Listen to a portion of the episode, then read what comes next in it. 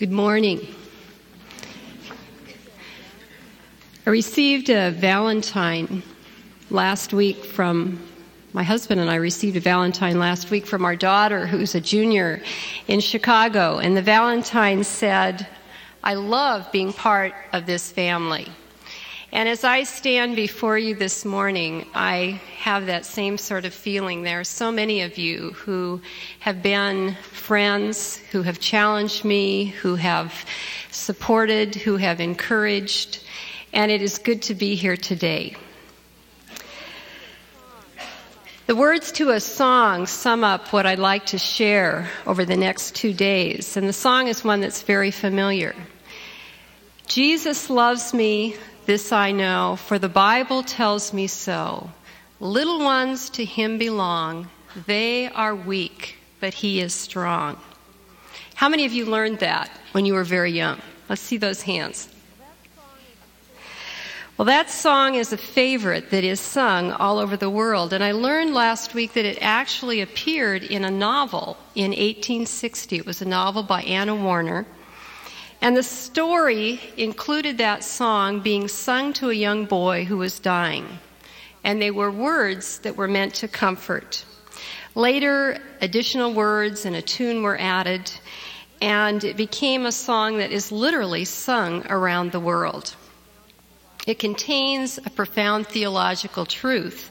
And Karl Barth said, as a theologian, that his whole position could be summed up by saying, Jesus loves me, this I know, for the Bible tells me so. There's another line in that song, though, that I think we tend to overlook. And it's the line that says, Little ones to him belong. They are weak, but he is strong. We sing that line in a world that worships power. Do we believe it? Do we believe that as we sing it? Do we have that child's delight in the strong arms of Jesus? Are we those desiring to rest in his strength and willing to admit our own weakness? The journey toward admitting our own weakness is one that we all travel in different ways. And I'll have to confess that my body has been one of my teachers. As a young child, I contracted polio, and I spent much of my youth trying to be strong and regain the use of my legs. Now, in the past couple of weeks, I have gone through a very difficult process for me because I have had to obtain a handicap sticker for my car. And there are benefits to having a handicap sticker, and most of you at times have wished you had one, I bet. But one of the realities is that in order to obtain that, you say on a paper with a doctor's um, approval that you are permanently handicapped. You are weak. And you know, that has been a very difficult thing for me. Something that I could not have done without the encouragement of my friends and my family. Because confessing weakness is not something that I like to do. And I don't think it's something that many people like to do. Well, I have signed up for Dancing Legs in Heaven, and I am guaranteed a lot of riders in my car between now and then. But in the process of doing this, there has come a new awareness that there is a need to hang on to something in my life. And it's a reversal of all the power games that our society calls us to play. It reminds us of the words of Jesus that said, My grace is sufficient for you. My power is made perfect in your weakness. One of the wonderful ways that that truth has been taught to me is through the Word of God. And I'd like to spend a few minutes this morning sharing with you a favorite passage in which I have learned of that. Now, I want you to imagine this morning that you are not in this gym. I'm sure you're all willing to do that, right? Let's go down to the beach. And let's pretend that we are out on a boat together. Unfortunately, we'll have to take the sun out of the picture because it's night. And we have been on the boat longer than we had planned and longer that we would when longer than we'd like to have been. It's now very early in the morning. We are tired. Some of you are very hungry, and a few of you will be seasick. Come with me to the sea. I'm reading from the Gospel of Matthew, beginning in the 22nd verse of the 14th chapter. Jesus made the disciples get into the boat and go ahead of him to the other side while he dismissed the crowd. And after he dismissed them, he went up on the mountain by himself to pray. When evening came, he was there alone. But the boat was already a considerable distance from the land, buffeted by the waves because the wind was against it. And during the fourth watch of the night, Jesus went out to them walking on the lake. When the disciples saw him walking on the lake, they were terrified. It's a ghost, they said, and they cried in fear. But Jesus immediately said to them, Take courage. It is I. Don't be afraid. Lord, if it's you, Peter replied, tell me to come to you on the water. Come, he said. Then Peter got down out of the boat, walked on the water, and came toward Jesus. But when he saw the wind, he was afraid, and beginning to sink, he cried out, Lord, save me. Immediately, Jesus reached down his hand and caught him. You have little faith, he said, why did you doubt? And when they climbed into the boat, the wind died down. Then those who were in the boat worshiped him, saying, Truly, you are the Son of God. Jesus was up on the mountain praying, and the disciples were buffeted by winds. They'd done exactly what they'd been told to do, and they ended up in a storm. We know about those buffeting winds, don't we? Some of you said yes to a class this year that you never thought would be so tough. Or you made a promise to a friend that you didn't think would be so difficult to keep. Or you made a commitment in a relationship that you didn't expect to be so challenging. Or some of you have gotten stuck in the middle of a situation that was not anything of your choice. Your parents have gone through a divorce. There's been an illness, an accident, a death. The disciples were on their way to Bethsaida just as Jesus had asked them when they got stuck in the wind and the buffeting waves. There was no motor to call the boat into action, no rescue from a larger vessel, no sudden change in wind to help them escape the waves. There could be great loneliness in such places. We can lose heart, we can lose hope, and some of you may feel like that's where you are today. My son has given me permission to share with you about being in such a place. For us this year, it was the football season. The football season became a place of buffeting winds for him and for us. My son is a six foot five senior played football at Santa Barbara High School. Went through a summer of intensive training, joining a team with a long tradition of success, a lot of preseason hype, and then he found himself playing on a losing team during a losing season. Any of you ever been there before? It was a losing season, losing team, but he was a player who was depended on greatly because of his size and his strength. There was great expectation that he would perform well. I can remember being away the first away game of the season. My husband and I were seated in the opponent's bleachers, and a man sidled over to us and said, You know, that team out there is the worst team I've seen this group have in 40 years. There is simply no talent on that team at all. Well, instead of cheering for touchdowns, we were all often cheering and praying for first downs.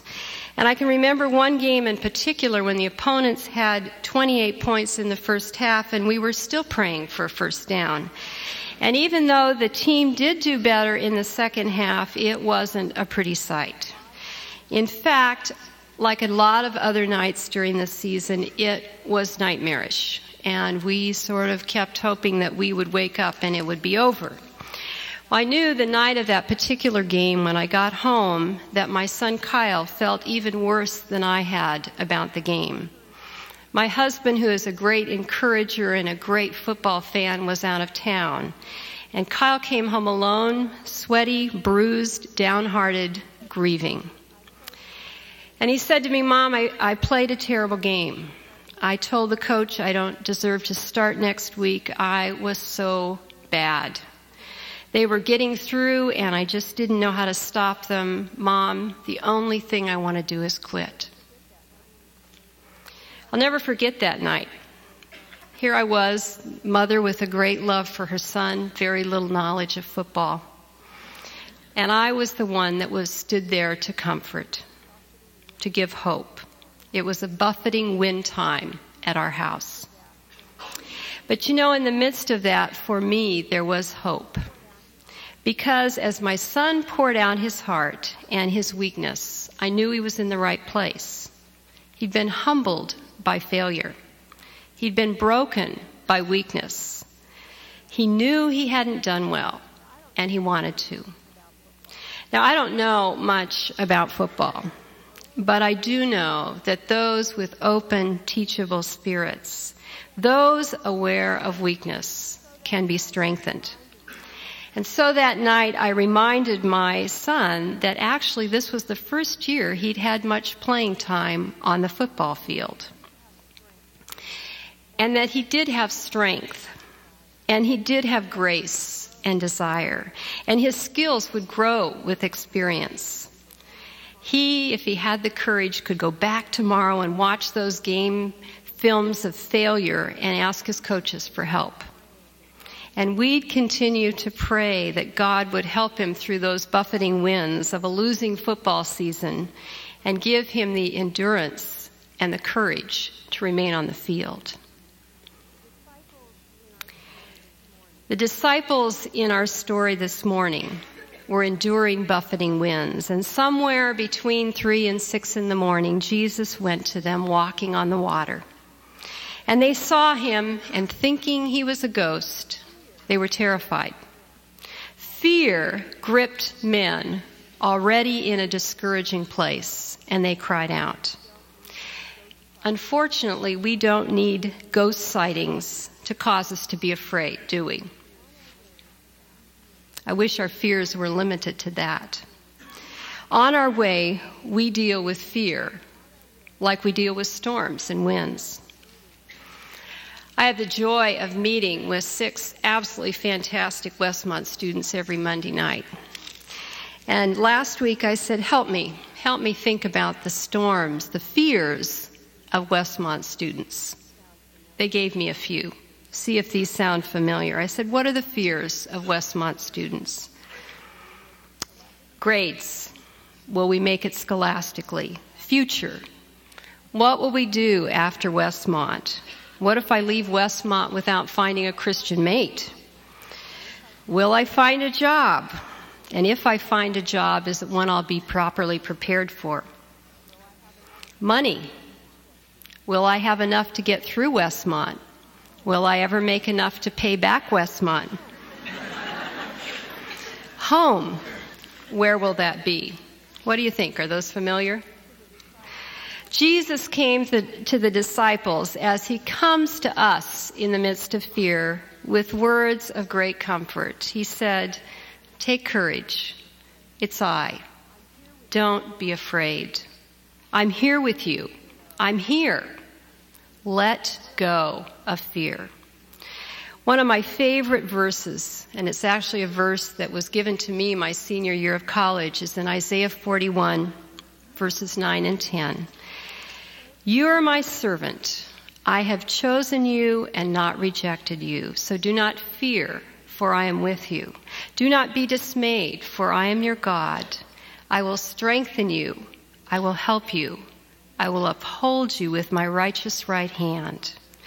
Frances Havergal, a hymn writer, challenged me to take that and other promises very seriously. He said, Do we trust such a promise or not? Unclaimed promises are like uncashed checks. They'll keep us from bankruptcy, but not from want. Claiming God's promises helps release us from fear. You know, one of the things I have come to deeply appreciate about the Westmont community is that this is a place that gives opportunity to acknowledge fear and to seek to be released from that in small groups, in classes, in friendship, in worship. What an incredible gift to leave college with courage. Jesus brings us courage with his presence. Well, Peter was there in the boat with the disciples, but he wanted to be with Jesus. And he said, Lord, if it's you, tell me to come to you on the water. I want to be where you are, Jesus. Don't we long for Jesus to tell us to come as we seek direction in our lives? Well, Jesus said to Peter, Come. And Peter came. He got right out of that boat and he began walking on top of the water. He was just heading toward Jesus. But then it says in our text that he saw the wind, he was afraid, and he began to sink. Now, Jesus was right there, and Peter was doing well in his first water walk. He'd fearlessly gotten out of the boat. He was going for it. He was doing it. There was all that excitement and that joy, and then the next minute, there was fear again. Jesus hadn't made everything peaceful. The wind and the waves were still there. And Peter saw the work of the wind, and it was hard to see Jesus. True of our lives, isn't it? As Peter began to sink, he cried out to Jesus, Lord, save me. You ever thought about what radical words those were? Lord, I'm weak. You're strong. Help me. It is a challenging prayer model for me. Not an easy prayer to pray. I know that Jesus is in the business of saving from sin and storm and danger and enemy. But you know what? When storms move in, there are so many other options besides praying that prayer. Let me suggest a few that we often choose instead. The first is that we choose water treading. One of the amazing things to me in the passage is that Peter, a fisherman all his life, a man who'd always been around the water and surely must have been a good swimmer, made no attempt to swim to the boat himself. There was no dog paddling, no water treading. Yet, how often in our storm situations, when the waves are washing over us, instead of crying out for help and seeking the Lord, seeking the help from others, we try by our own efforts to keep our heads above water. I can handle this. I can take care of this by myself. The reality is the storm is so great, the sea so rough, the boat so far away that it is impossible to reach safety, and all our efforts become consumed in treading water. We do this long enough and we don't even have enough energy left to cry out in a very small voice, help. How long can you tread water? In what areas of your life do you need to cry, Lord, save me? Perhaps you're not a water treader. Maybe instead you're a blamer. Peter could have chosen such behavior. Lord, I was afraid this would happen. I should never have left the boat in the first place. Why didn't you do something about the storm? If you'd taken care of the storm first, then I wouldn't have had this sinking problem.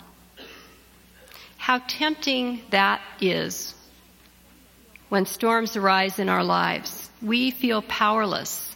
It's got to be somebody's fault. And we often spend our energies blaming, accusing ourselves, others, God. Is this your storm behavior? Do you slip into blame? Are you tempted to accuse? Maybe not. But what about envy? Peter could have turned his attention to those in the boat as he was sinking, jealous of the fact that they weren't where he was. They had the safety of the boat, the protection of dry clothes, they had the security and closeness of one another, while he felt foolish and wet and very much alone. What about us? When storms come into our lives, where do we turn our gaze? Do we look with envy at the people sitting securely in the boat? Are we eaten with jealousy of others because they aren't drowning and we are? Proverbs 14:30 says, "A heart at peace gives life to the body, but envy rots the bones." Lord, we can pray, save me from envy. Don't let my bones rot. Perhaps envy isn't your problem, but maybe you give in to sinking. Peter could have been so ashamed, so embarrassed. Some people are in the midst of a storm that he could have been resigned to drowning. Could have viewed himself as without hope and certainly unworthy of any help. Could have felt himself deserving of nothing more than the wild and stormy sea to close over him. I had a friend several years ago, a young woman who'd had an unfortunate sexual encounter as a teenager, and she kept it a secret. For many years, she had borne heavy shame and guilt. It had been an ongoing storm in her life, causing her to see her future as dark. She felt unworthy of any man. Marriage seemed an impossible dream because of what had happened to her. And as she shared her life with me, I really believed that she expected nothing more to, than to find some place where she was really needed and hope that she didn't live too long. She was in a sinking mode. She was giving into a storm. And God graciously provided her the courage to cry out to Him and to others for saving. And in so doing, she didn't forfeit the grace that was hers. She didn't go down into the deep. In fact, she went into the arms of a loving man and a life of joy. Will we forfeit God's grace and sink in our storms? Those are all storm behaviors, but the one that Peter chose was to cry out for saving. As Peter began to sink in humility, he cried to God, Lord, I've gotten way in over my head. I'm without strength to take care of this on my own. I need help. I need you. And immediately, Jesus reached out his hand and he caught him. This friend of his would not sink. He'd hang on to Peter. And these friends of Jesus, you and I, will not sink. He will hang on to us too. While he held Peter close, he called him a man of little faith and he asked him why he doubted. Was it a rebuke? Or did Jesus say those words with the compassion of a Lord who was willing to save Peter from shallow faith as well as deep water? Was it an invitation to deeper trust? Well, a wet Peter climbed into the boat with Jesus and the wind died down. All that held them captive in the night was gone. What would you have done if that had happened to you? Would you have shared hugs and high fives all around? Would you have danced the Macarena and tried not to tip the boat over? Would you have become as quiet as the night, awed beyond words, What would you have done with Jesus, this one who displayed such love and power? What do you do? Those who were in the boat worshiped Jesus, saying, Truly, you are the Son of God. You're the Holy One. I went to Butterfly Beach yesterday feeling overwhelmed at the challenge of speaking to you this morning. And I often go down to the beach to spend some time with God. And I, I confess that yesterday when I was there, I was feeling weak.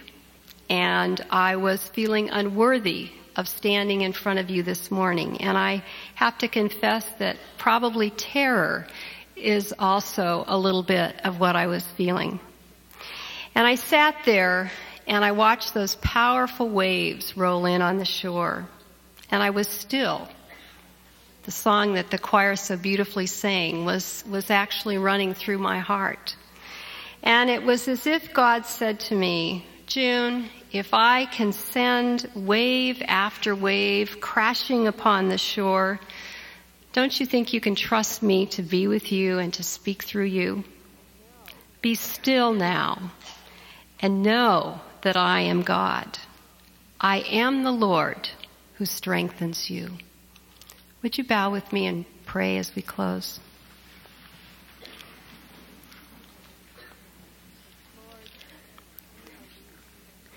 Lord, we are weak, but you are strong. You are loving. And I pray this morning, Lord, that you would give us each the courage to cry out for your saving help in whatever ways, whatever areas that's needed today. Lord, deliver us from our deep waters and our shallow faith. Give us grateful hearts as we see the work of your hand in our lives. And Lord, might you cause us to worship you as Lord. To you be the honor and the glory and the praise. Amen and amen.